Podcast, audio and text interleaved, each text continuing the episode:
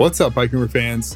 If you've ever wondered how wax chain lubes work, why they're better, or what graphene is and how it works as a lubricant, you're in luck. I have Silca owner Josh Poertner with us today, and we go deep into all things chain lubricant, including a better way to lube your chain that's surprisingly easy and massively effective, no matter what type of chain lube you use. From the challenges of sourcing high quality and authentic graphene to the mixing and formulating, we cover everything you want to know about how it works and why, even when it's so expensive, you should really still use it. It's not just about saving watts, and it could save you hundreds of dollars in the long run. Please welcome Josh Poertner. Hey, Josh, welcome to the Bikerumor Show. Hey, thanks for having me. Yeah, man. So I wanted to talk to you. We're going to start with the the new Hot Wax X product which is a super graphene infused hot melt chain lubricant. And, um, you know, you've been doing chain lubes and other kind of chemical based products for a while now, which is a bit of a departure from the pumps. But where did you even start with this? Like, how did you go from like pumps to like, uh, you know, I think we need to do something with chemicals? Oh, geez. So, uh, I mean, this the the wax starts way back uh, in my prior life at, at, Zipp when we were working with CSC, and um, you know, I we had played with chain wax when when I was racing. You know, in the '90s, I loved I was waxing chain, and um, you know, we had access to uh, some really cool testing equipment, and you you could see. I mean, the wax chains were faster than really any of the other lubricants, and they're. I mean, they have all these side benefits. We said, wow, you you guys should really be using hot wax for time trialing and and so we were doing that here and there. You know i think i taught the some of the mechanics you know how to do it with the crock pot and you know we were putting ptfe powder in in paraffin and really pretty straightforward stuff. And then you know jason smith at friction facts starts doing his thing and he starts kind of homebrewing and he you know brings the uh, molybdenum disulfide to the party and you know it's like oh that's a that's a cool you know inventive step and and taking it a step forward. And um yeah. And then I, I honestly, for years, had thought, you know, I really need to find a way to make this a liquid because, you know, no, no one in their right mind is going to hot wax their own chain. I'm like, I'm one of the 10 crazy people, um, you know, who, who enjoys that. And so I spent years figuring out how to, or a couple years figuring out how to emulsify that product into a liquid. And during that time, there were some advancements in the tungsten disulfide and, and some other agents. Um, and so, you know, we brought right, I mean, like what, two weeks into COVID, we had a moment where um, the product was basically done. I didn't have the labels or the packaging for it yet. And the COVID thing hits, and like, you know, our city, like a lot of them gets shut down and we send everybody home. And, you know, I had a day where I, I literally told them, I, I will pay you as long as we can afford to pay you, but I, you know, I don't know how long that'll be. Um, and how long this thing will go. And so, you know, uh, let's all stay in touch. And, and, you know, we all learned to use Zoom and Teams. And, and I got home and was like, oh, God, you know, we've got enough money to go, you know, whatever, eight weeks of this. Um, and I'm sitting on all this inventory of this this product that we're trying to launch. And so I, you know, if you watch the video, I launched it in my driveway. I, I, remember that. I drove to work. Um, I put some barrels of this stuff in our work sprinter van and drove it home. Um, bought this little bottler off of Amazon and just started bottling it in my garage and thought, well, it'll, you know, may, maybe this will do something and, and our eight weeks of cash can become 10 or 12 weeks of cash, you know, d- d- depending on what it is. And, and, you know, I think some of the lucky people out there who have the, uh, or about lucky, but people who have those early bottles, you know, it's like an Avery Dennison label printed on a, my home printer that my kids put on the bottles. And you know i'm bottling with this thing from amazon and just making the biggest mess. And um, but i think what, what we hadn't expected was it, it, struck a nerve. You know everyone else was at home um, you know looking for something to do and watch. It and and it, i think it just hit this nerve of like oh yeah for you know 25 bucks i'll try that. And um, and then it was a great it's a good product right? And it all of a sudden starts dominating the zero friction data set as you know the first wax lube to penetrate and um, it just kind of exploded. But but almost immediately i think in that first video i said oh you know i've i've been making this as a hot melt for years and now we've got it in a liquid that you can use. And and you know the pointy end of the spear right? The most hardcore customers are like well i want the i want the one the pros have. I want i want the hot melt. And it was really a moment of like, oh crap, I, I didn't know there were other people like me out there. And so we started that. And of course, that, you know, totally dominates the zero friction. I think it's, it's still the all time leader by like a factor of three or four uh, through all six blocks. I mean, it's, it's just completely dominant. Uh, and then this sort of starts this, this, you know, arms race of, of, lubricant and you've got people out there adding all sorts of stuff and you know one of them being graphene which we had looked at quite a bit you know graphene was only discovered in 2004 and pretty quickly they knew that it had these amazing lubricating properties. Um, but the problem has been that you know it's so hard to get the real stuff. You know, there's there's a ton of stuff out there. Um, and as I learned, you know, buying, I mean, I spent thousands of dollars over a couple of years playing with, gra- you know, air quotes graphene that that quite frankly wasn't real graphene. Um, and then, you know, going through this, and I, I kind of had a moment of, you know, I wonder if I just reach out to the lab at Manchester, the, where it was discovered, um, and just ask them, like, where, where can I get real graphene? Right. Let's actually, I, I do want to dive into that. I want to put a pin yeah. in that for a second, just because I've got questions that we're jumping so far ahead of, right? So, like, okay. I mean, how do you emulsify wax, right? How do you get wax to be a liquid at room temperature? Uh, so there's all sorts of ways you can add a solvent to it uh, to essentially thin it till it's a liquid. There's some kind of like pressure spraying. You can you can atomize it into droplets that you spray into water, and then the droplets like kind of instantly cool, and you get. Um, I guess if you think of it, if you look at it under a microscope, you have these little like microspheres of wax, essentially all floating in a in a water, um, or or an alcohol or, or some other solvent. So there's there's a handful of ways. Um, it's actually some of the equipment that we ultimately found comes out of the uh, dairy industry for like when they homogenize milk, they basically high pressure force it through kind of a screen with these little tiny holes. Um, and, and it, a variant of that is, is a way to get, uh, to, to get the wax emulsified into a liquid. So the what, what well what method do you use? Because I imagine, and then like with solvents, does it just that solvent just evaporates at once and le- yeah. that and that's what leaves that waxy coating on the chain, or exactly, exactly, yeah. So we we emulsify into water uh, as our solvent, and I think that's one that confuses people sometimes a little bit. Like, oh, I thought you said it was solvent free, and you know the, the solvent here is, is it's just water. Um, it, it's not a like a harsh chemical solvent.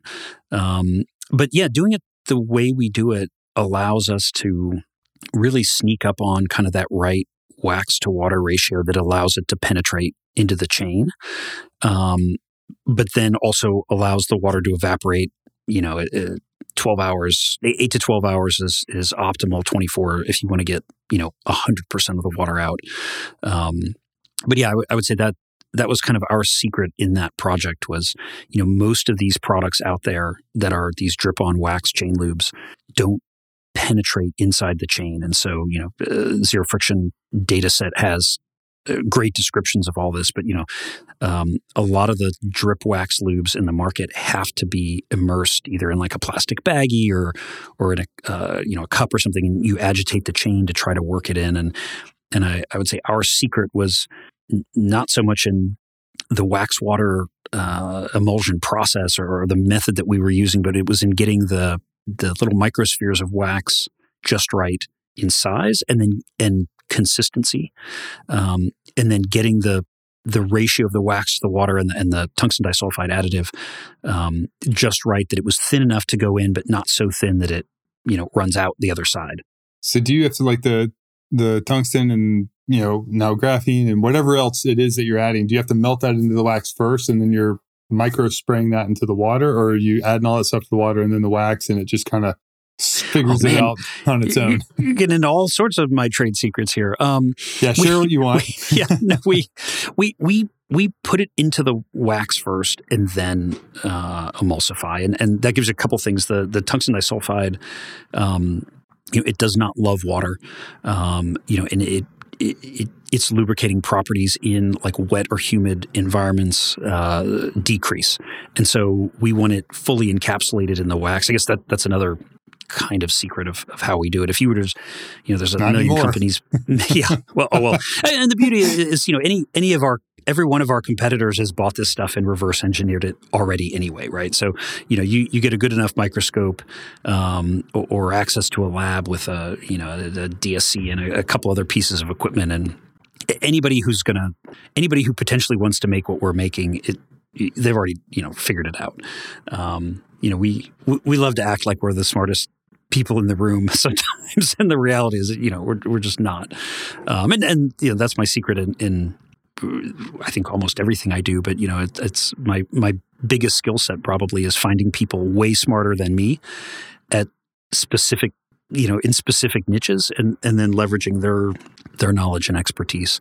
Um, and and so that's you know we we were fortunate here to to find some really amazing partners um, who knew infinitely more about the nuances of of all of this than we would ever know, and and um, you know like I've said for years, the, the beauty of scientists and researchers is is that they all they're dying to talk to somebody about their life's work, right? And so, right. you know, I if I show up, you know, I can come calling and it's like, oh man, that's fascinating. Tell me about it. Oh my god, you know, it's they'll go forever. Um, and and so you know, I think that's that's for me where this gets really fun. You know, you get a couple of people in different fields at that level of smart and then you get them in a room together and you know my job is to just kind of try to like i said i i'm never the guy probably to figure out like the answer but if i'm doing my job correctly i'm the guy who's figuring out the question. Right. Um, you know and in a lot of cases and, and the, the question here was you know we we know hot melt works. We know that the current state of wax chain lubricants don't work that well and so, what's the question? Well, the question is, you know, why don't they work, and how do we fix that? And and the answer was because they don't fully penetrate, and and we just need to figure the technology or the ratios or the you know the the, the why they don't penetrate, and then solve it. All right. So with with yours with the drip on, you know, you just put it on. Is is just cycling it through, like just like cranking the pedal while the bike's in the stand and letting the chain rotate so that it's been in a couple ways is that enough to like let it fully kind of penetrate into all the little links and rollers and pins and everything it is with with ours. It is. Um, uh, you know that's that's not true of everybody. And again, you consult Zero Friction um, for you know don't want to name the brands that don't, but it's most pretty much all the others. Um, we also did some really deep study into the best way to get lube in the chain, and it's a little counterintuitive, but it's pretty cool. You you want to essentially cross chain like big ring and you know second largest cog in the rear, and you want to apply the lubricant on the top of the cassette, right where the chain goes from right before the chain goes onto the cog. And and so what's happening if you you think of it in kind of like line drawing terms, the chain is straight between the chain ring and the uh, top of the cog. It's straight at an angle about six degrees to the to the cogs. Then once it is on that cog, it's straight, right? it, it, it's straight again, but there's it, it's angled at six degrees right at that intersection point, right? There's a, and if you think of how the chain links work, you've got these essentially little horizontal, you know, separations between like the side plates and the inner plates, and um, and in that moment, those little horizontal gaps form little triangles, right? So as it transitions from the one straight to the six degrees the other straight, um, you open this little wedge. And if you can get the lubricant dripped on right there at that point, you get almost a little pumping action where the gap, you know, you get on right before the gap opens. And so then all of a sudden your little parallel line opens to form a gap and the link, the drop wants to uh, fall in. And then it goes straight again. And now you've got multiple, you know, it goes from straight to curved on the the cog. Then it goes from curved to straight, right, is to the jockey wheel. Then it cur- bends again, articulates again onto the jockey wheel. Then it goes straight. And so you're getting it on at this time where you get this little pumping action, but now you're also getting this series of back and forth articulations in the chain, and that's helping to kind of like wick and drive it through. Hmm. And that's so backpedaling. You're talking backpedaling back as you're drifting yeah, on. So right before the chain gets onto the cog. Yep, exactly, nice. exactly. And so, so we we did a ton of study on it, and, and actually, if you look at our original launch videos, I'm doing it what we would now call wrong, because um, we didn't know any better and we hadn't studied it. But uh, yeah, we put a lot of study into that, and, and found that you you can get somewhere on average, you know, between like 10 and 15% improved penetration and lube holding with, with any lube. I mean, it, it doesn't matter which, which brand, um, using that method. And then the other thing that we recommend is just, you know, run it a couple of times through with your fingers, kind of pinching the chain top and bottom. And that just kind of, um, helps eh, smear it over a little bit more length of, of the gap area. Um, and then you know wipe it with a microfiber towel or just let it dry and it'll you know uh, once it's dry you might get a little wax flaking when you when you ride it the first time or two yeah that's always my tip for people is don't put a wax lube on the bike that you're going to put on the indoor trainer because you right. get flex all over the floor i learned that the hard way yeah yeah but they will vacuum up we always say they don't if you try to wipe them they smear but if you vacuum them they typically come straight up okay good to know good to know all right, so let's let's jump to graphene. So my first question is like, I mean, graphene's exploded, right? It's in tires, it's in some other chain lubes. I mean, it's just in a lot of products now. So are, are all these things they have fake graphene or just a lower quality? Like, what's the? Because you said you know air quotes on graphene. There's a huge range of quality, that's for sure. Some of it's, um, you know, some of it's real, some of it's not. I mean, there, there's some products out there that are definitely using the real stuff you know, I we haven't tested all of it, so it's hard to say. I, I know I certainly struggled like heck to find the real stuff. How did you tell? Like, what you know, when you first sourced it, how do you look at it and say, "Nah, this isn't real graphene"? Well, for us, it, it was just in the testing, and we've got a couple of the ASTM different uh, friction testers, and you know, you you read these research papers that have been out since the mid 2000s, and it's you know, oh, you put 1% graphene in oil and it's like a 20% friction reduction. And so, you know, you start with with research that's been done and you try to repeat it and go, well, the graphene I bought does bugger all when you when you put it into oil. So, you know, is is all of graphene crap or, or is my graphene crap? And and the reality was, you know, I think most of it was just not probably the real stuff or or um, not, you know, they use this word like functionalized. Um, you know, maybe it was meant for something different. And uh, yeah, I we just didn't have luck there. But but we know from some of the products uh, you know out in the market that that have graphene that there are performance benefits. So, you know, we just kept plugging away, and that's where, like I said, I you know we call the University of Manchester where they discovered, and you know the the, the two guys there uh, discovered at the lab won a Nobel Prize for it, and you know, but yet you call the lab and like they're happy to talk to you uh, about what they're doing, and you know they. I imagine there's a pretty small pool of people who want to geek out on that with them, right? Their, their families are probably super tired of hearing about it. Right, right. Yeah, I think it's it's like you know any super crazy niche thing. You, you know, it, it, it's like the conversations we have, right? You know, the the rest of the world is like, my God, what are those guys droning on about? But you know, for us, it's interesting, and yeah, uh, I you know, I feel so lucky in my world that I can you know parachute into the the world that folks like this live in and, and live in it with them for a little bit and geek out on it and and you know and then move on to the next thing a year or two later and um, it's probably the best uh, best part of my job you know getting to uh, just absorb from these really brilliant people but but uh, it turns out that that lab had started a company called uh, like 2D Tech, I think is the name, um, that merged with. So they they have labs at Manchester and one at the University of Cambridge, and so there was Cambridge Graphene and this 2D Tech, and they merged and formed a company called Versarian, and uh, you know, and so pretty quickly we get in touch with Versarian, and they were the first company certified by the Graphene Council, which you know news to me. There's a graphene council um, that certifies manufacturers, and they were the first company to have like functionalized graphene product that was also certified as being the stuff. What do you mean by functionalized? Oh, just just useful, like put in a form that that's useful. You know, so the the thing with graphene is that you know graphene by definition is single layer graphite, um, and you know if you like the the true grapheniest graphene is a single atom thick. Like if you if you were to look, you know, people love to do the little stick and ball molecule diagram things uh, in all their logos and stuff. It if you look down on it, it's essentially a single molecule thick with this like hexagonal linking structure, and um, like a, a sheet of graphene is almost like a you know little pane of glass. Um, in appearance and and you know they people can make actually pretty reasonable sized you know like a, a centimeter square by one atom thick sheet of graphene. I mean, you like can't even quite wrap your head around how crazy that is.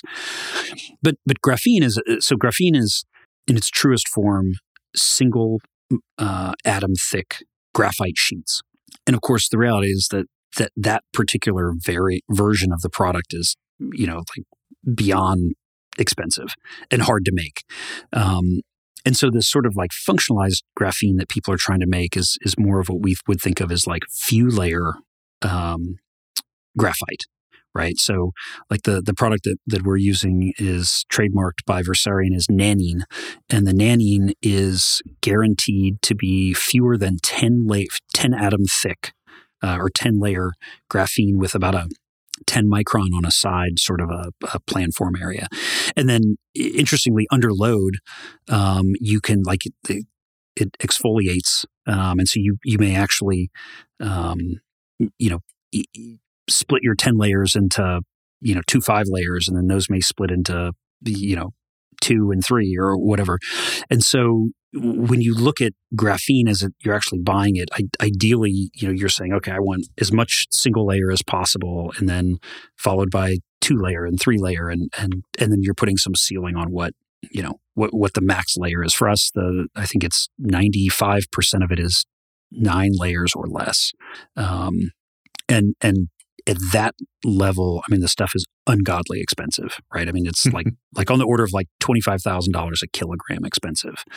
Um, and so and so, you know, that's the other thing people say, like, why is this stuff expensive? Like, well, if you're actually using it, it there's no other way. You know, if if somebody says there's graphene in something and it costs what it used to cost, I guarantee you that it is not there is not graphene in it because um, you know, to to really make the stuff work, you've got to use you know a percent or more um, and and do the math from there right? I mean it, it, it, there's a lot of money in this stuff. And so yeah i you know get in touch with Versarian and you know we've got the manchester and cambridge and the lab guys and it was just a super fun exciting project. And you know these guys are working in like you know with space satellite stuff and F1 and you know I mean just it, it, every every conference call every zoom call with with this crew is just like as much fun as a bunch of nerds can have. right. right. Because um, there's just so much cool stuff going on. And, you know, and what we're doing, we're like, well, I'm, you know, we've been putting graphite in paraffin for 40 years. Let's, you know, let's put, let's see what happens if we replace the graphite with graphene. And, and, you know, the answer is it's, it's amazing. So I remember like as a kid with the Pinewood Derby cars that we do with Cub Scouts and stuff that you know the the smart kids or the ones with parents you knew would have little graphite yeah. powder right? And you put it on yep. the axle you around the wheel and it made a world of difference. Yeah. But that was that was dry right? There was no yep. wet element to that lubricant. So why not just use like like what does the wax add to the chain lube? Could we not use like a dry graphite graphene graphite powder on our chain you absolutely can. Um, and the challenge with that, uh, the challenge with that with graphene at this scale is that it it becomes a health and safety risk because the the you know you think of graphite powder as you know maybe in the couple microns on a side um, and and has enough weight to kind of I don't know be affected by gravity right. um, in, in a meaningful way and and the graphene being you know like a million times thinner or, or whatever that the math works out to be, it I mean, it has almost no mass. Um, it goes airborne easy. It stays airborne um, when it gets there, and then it's you know it's a nano powder. I mean, it's it's we we just don't even fully understand. I think yet the some of the potential health safety risks of of these things airborne. You know, what happens if you breathe in graphene? I don't know, but it's probably not good. You know, by putting it in something, you you eliminate that because it's you know once it's wetted um, it, it's captive and it's captured. The the other reason you you want it in the wax is the part of the same reason we've been using wax for 40 years as a as a chain or more as a chain lubricant is um, dirt and water and mud and and crap can't get in to those gaps in the chain if there's already stuff in there and so, you know, the real beauty of the wax, right, and why it stays so clean is if if all of your negative or empty space inside the chain is full of wax, um, nothing else goes in there. nice, yeah. And and so and then the wax also under the high pressures in the chain does start to creep out and flake off over time. And so in a way it it's almost like a self-cleaning effect that you know dirt that's on the outside of the chain ultimately will be displaced by wax that's sort of you know being compressed and pushed out of the gaps in the chain and falling off.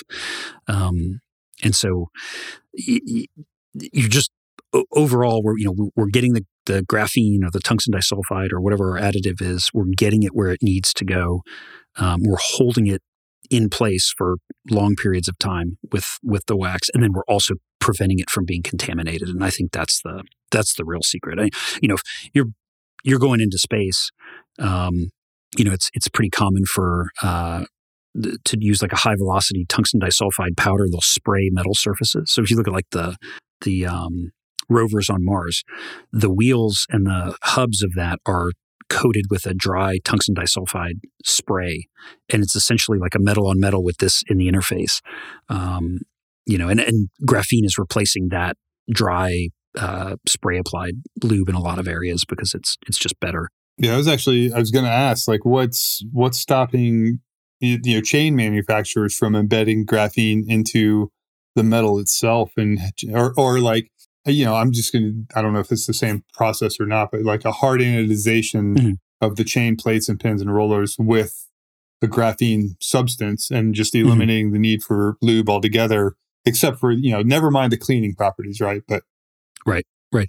Yeah, no, I mean, that, that's all coming. I mean, you, you know, it's, people are, people are working really hard to figure out what all you can really do with this stuff. Um, you know, I mean, you, when you read the the sort of like the the biography of graphene, I mean, it, it's ridiculous. It's like the hardest thing known to man. It's the most thermally conductive. It's the most electrically conductive. It's I can't even. It's like the most lubricious substance. I mean, it, it's like if there's a category of of quality you can think of, it's it's probably the best at it. I mean, which is pretty bonkers. And so, you know, and so as a result, I mean, every industry on earth is looking at this as like this is the future, you know, and this is going to, you know, be in the next, you know, whatever quantum computing chips, and this is the next best, you know, thermal conductor. And I mean, so it's kind of like no matter what form of geekery you're into, you're playing with graphene right now. Right. Um, you know, people are adding it to uh, the resin systems in, in composites and making stronger you know composites. I mean it's it's it, it just doesn't end. Uh, and so yeah i'm super excited to see you know what the next 10 20 years brings. I think it's it's going to change the world in a in a huge way. Yeah you know at face value it doesn't make any sense right? Because they're adding it to tires to improve grip. You're adding it to chain lube to improve the opposite of grip you know reduce friction right. and all that it really um, you know like uh, one brand's putting in their brake pads to create friction so it's it's really just it is sort of a, a magic material that has a superlative everywhere. Um, how like how does it create lubricity? How does it reduce friction? Like what what is it about it? Is it just um, like if I had to guess, I'd say, well, it's so small, maybe it's just filling pores and imperfections in the surface so that they are more slippery. So it itself is quite slippery, um, and it's slippery against itself, and then it is like similar in hardness to diamond. And so a coating of it on a surface, like if you get enough sheets of it coating a surface, that surface is now harder. Um, and then it slides against itself quite well. And so, you know, I think in, in, one way to think of it maybe is, you know, if you think of you have like a stack of paper, like a ream of paper, and how, um, you know, how like if you push it on its side, it'll all slide out. right again and, and so that's you sort of get this like laminar slippage effect where you've got this thing that's super slippery and uh, particularly against itself and then you get the plates kind of wanting to align because they're so thin but they have pretty good area otherwise um, yeah and then you've got that you're the, the essentially making the surfaces harder more protected um, it, it like nearly the hardness of diamond, right? I mean, it really it really is hard to get your head around it, and and I think it, it's it, it's pretty cool. You know, you read these research papers, and there's just so many thousands of them out there, and you know, there's a lot of de- debate on like what is the mechanism for to do these different. I mean, some of the the things, you know, the mechanism is I think pretty straightforward. Like you know, the thermal conductivity. Um, you know, it's a single atom thick, and it's this amazing conductor along its axis as a sheet. And then also if it, you know, is laying against another piece of itself, it'll conduct to that piece quite easily. Um, so I think some of the mental models that we you know we use to understand these things um, are pretty simplified or pretty logical, maybe the word. Um, but then there's other stuff in it, and it's all this, you know, nanoscale, everything is coming, right? I mean, you know, we're playing with nanoscale tungsten disulfide and nanoscale um, molybdenum disulfide, and and there's just weird stuff happens when stuff gets this small um, and and gets to have this much surface area per mass. Um, that the behavior is just different, you know. And I was reading an article the other day on nanoscale aluminum platelets uh, being used in explosives and how you know they make these like nanoplatelets of aluminum and it becomes like some of the most explosive high energy stuff on earth and it's still just aluminum right right and and and so i mean there are these weird um, just these weird effects when things get to this sort of scale so what are the concerns with that? You know, if I'm out mountain biking and this stuff's flaking off in the woods and maybe near a stream or a river or something, and all these nanoparticles of tungsten disulfide and graphene are now out in wild, like is that going to yeah. hurt wildlife, fish, plants? So I would say at some levels the jury's still out. I, I don't know if we know enough to know. I know um, one way to think of it is, you know, if a, a flake of graphene is like diamond, um, and you know we've had diamond in the soil for a long time, right? And, and it's not, you know, you, you don't find diamond by looking for like the dead fish. and, and, you know, so I think there's a level of, uh, I would say, safety understanding that we can kind of glean from that. You know, like this stuff, like you get it on your skin, it doesn't hurt you. You know, like I said, you, you don't want to be like breathing it in. Um, but it's, you know, at least for like our product, that it's encapsulated in wax. And so you know, I think if any of it that does end up in the environment, it's a pretty inert substance, um, especially once it's encapsulated in the wax. The tungsten disulfide that we use in, in the other product is quite interesting in that it it actually it has been tested quite extensively. It, has been on the market for much longer, um, and it's actually approved by uh, uh, the Bureau of Land Management as well as um, the EPA for use in paints on like boats and bridge moorings and things. Um, because it makes the paint super lubricious and it makes it less makes it harder for uh, like invasive clams and barnacles and, and species to attach uh, to that and so there's extensive water contact wildlife contact uh, type work that's been done on tungsten disulfide so and, and, it's one of the few chemicals that's that's considered uh, completely safe. The flip side of that would be to think about the PTFE or PFAS uh, situation, right? You know, for for whatever thirty years, long as I've been in the sport, you know, Teflon and PTFE and, and all those you know PFOA and all those uh, PFAS chemicals have been in lubricants, and of course we're just now starting to understand the the negative effects of those, particularly in that you know they bioaccumulate uh, in plants and animals, and they're causing all sorts of problems. And humans right? And so and so now we're looking at oh you know we've got premature births and and cancer and um, you know certain wildlife populations are all being wildly affected by PFAS because there's so much of it um, and you know I think you know, we like we as a company have taken a stance of, of being 100% PFAS free. We won't allow it in anything we do at any level. Um, you know, even if it can bring a, a technological improvement. Um, you know, good example being like the glide rings that we use in the pumps. Um, you know, we have gone away from the PFAS loaded engineering plastics to an actual like a tungsten disulfide loaded engineering plastic, and it, it's quite a bit more expensive. But it, it just, I just want to be completely out of that entire PFAS value stream value chain, right? I, I don't because the precursors are toxic right? The product itself is toxic, and then all of the waste created during the manufacturing and the use is is also toxic. And so it just like, what, why the hell are we still doing this? and you know, in some cases, it like the glide rings, it works, but you know, all the the chain lubes that have PFAS in them, quite frankly, are terrible. Right? They're awful, high friction, high wear, terrible products. Like we don't want to be poking certain competitors in the eye, but like we have s- solutions that make way better lubricants at way lower impact. And we're just choosing not to do it because it's so cheap and ubiquitous. Right. Yeah. Well, I mean, I think that's the problem, you know, in general is, you know, it's cheap, right? Like, yeah. why do people eat at fast food joints, right? It's cheap. We know it's bad for yeah. us. You know, everybody, yeah. most everybody realizes like, hey, I'm like literally killing myself by eating this, but it was two ninety nine for a. I could feed my family yeah. for ten dollars, right? Um, yeah. yeah. Anyway, okay, so the you have a a liquid, the super super secret chain lube, which is a liquid wax, and that has a tungsten disulfide. How long until, or can you get the the Nanene graphene into your liquid wax product as well? Potentially, absolutely. We're we're not there yet. Like, what's the challenge with doing that? Have you just not tried it, or is it is there like a chemical difference? Uh, I mean, I, I think some of the challenges just making sure there's a market for 100 and $65 chain lube.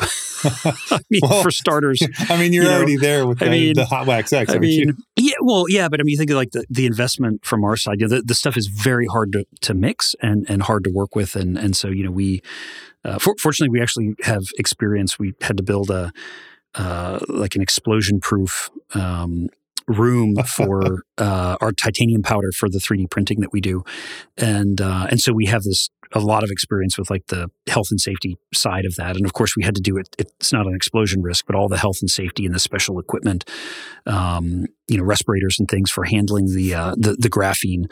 Uh, it's just it's just bloody expensive. So are you blending that stuff there in house in Indiana? We are, yeah, oh, and then the, the blending equipment is very very expensive and it's hard. I mean, it, it, finding the right way to get the stuff mixed, to get the dispersion that you want. It's just hard. You know, I think it, all of us, even myself, you know, you start the product with like, well, we'll just stir it in.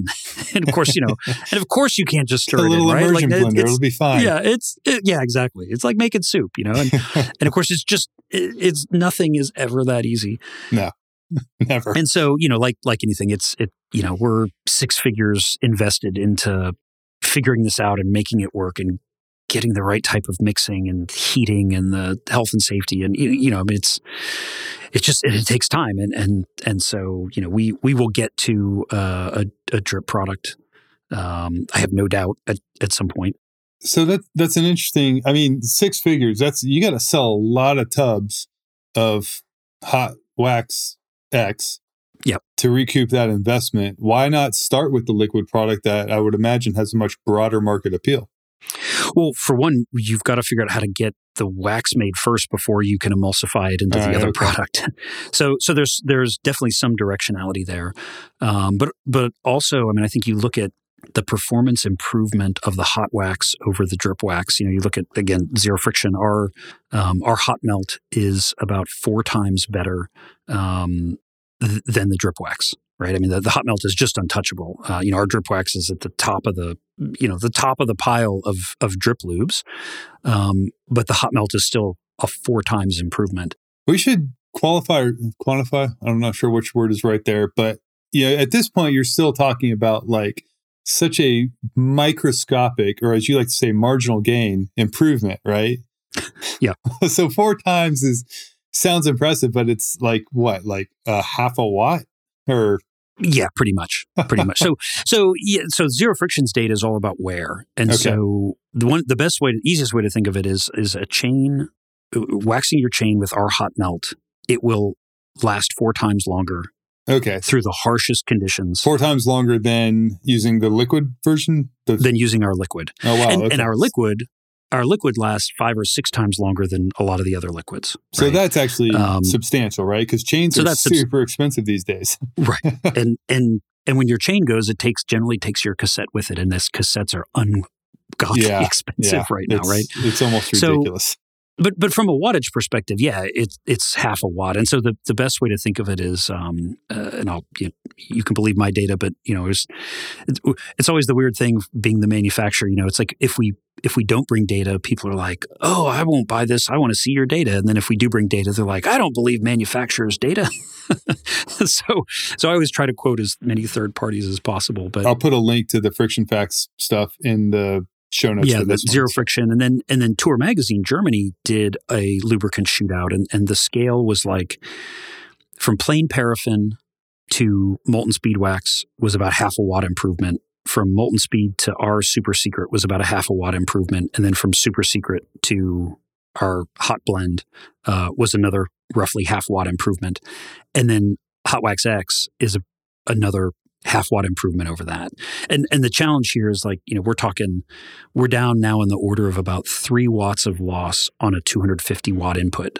So each you know, we're getting very, you know, it's an asymptote, right? We're we're getting very close to the point where like there's just not enough loss. I, I don't know what the next level is. Right? well, and and you have two asymptotes in this equation, right? As the benefits are flattening and becoming ever less. You know, it's the old, uh, you know, you go half the distance to the wall and then half the distance again, and half, you know, and and you'll never get to the wall, right? Because you're only ever able to go half the distance. But at the same time that you're going half the distance to this wall, your costs are are bending in completely the other direction, right? Your your cost of that next development is is almost going vertical.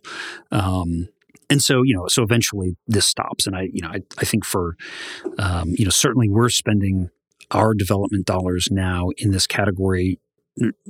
After hot wax x we are no longer looking at improving efficiency. We're looking at improving life uh, uh, application longevity. Right.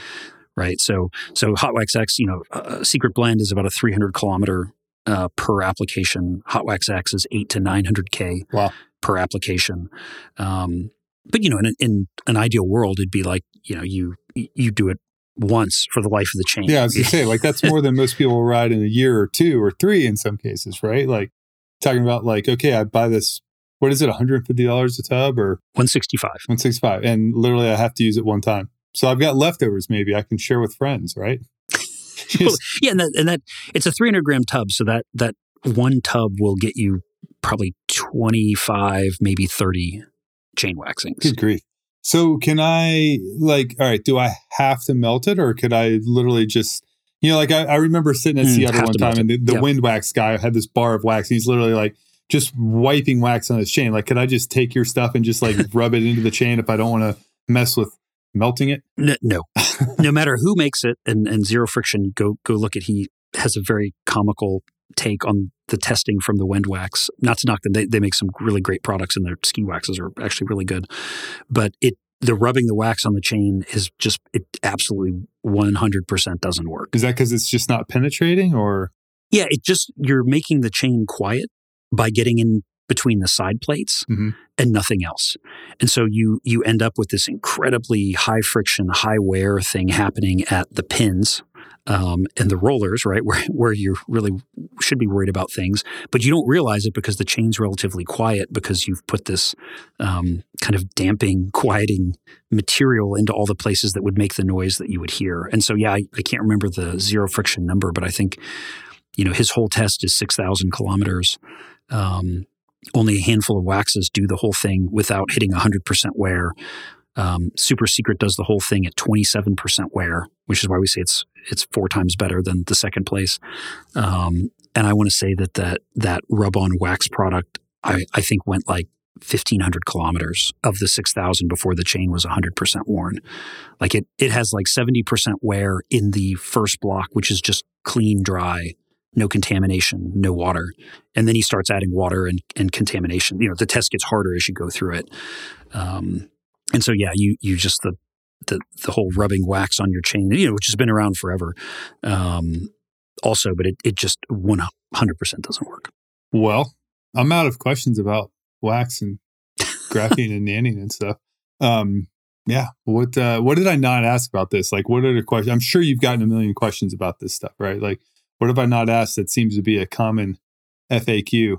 I honestly, I I think you've hit it. I mean, we I would say the the wax customer right now is either 100% bought in and wants to talk to you about nothing else or they're or they're like a total like head shaking like no way in hell.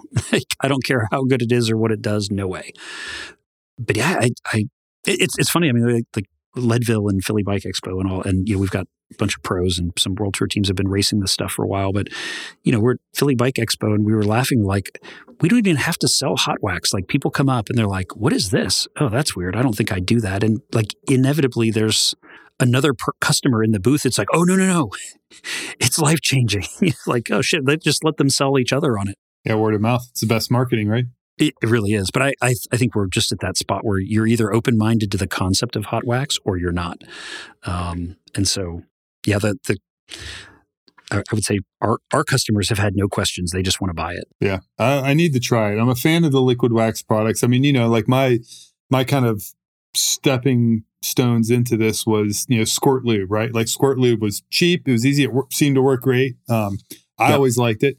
You know, and it, the biggest thing was, like you said, like it just kept the chain so qu- clean, you know, like it didn't yep. matter what I wrote in, right?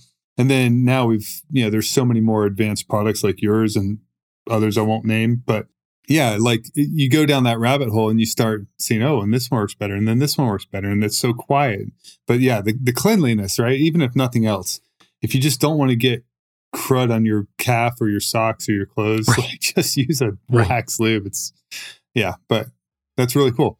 Great, man. Well, I appreciate it. I don't want to keep you too long because we could certainly go down some other rabbit holes with other products, but uh, we'll save that for another one. Yeah, awesome. Thanks, Josh. No, thank you. Thanks for having me. It's always a pleasure. If you like this episode and have a product or tech you're curious about, head over to bikerumor.com slash podcast and fill in the form to submit your idea. You'll also find links and photos for this episode there, plus a link to this and every other episode we've ever recorded. If you really like this and want more, hit subscribe on your favorite podcast player and leave us a rating and review. That's the grease that keeps our wheels spinning over here in podcast land, and it helps us keep getting amazing guests for you. You can find us on social. We're at Bikerumor on all the things. And if you like random entrepreneurship, NFT, Web3, cycling stuff, you'll find me at Tyler Benedict on all the social channels. Thanks for listening. Until next time, keep the rubber side down.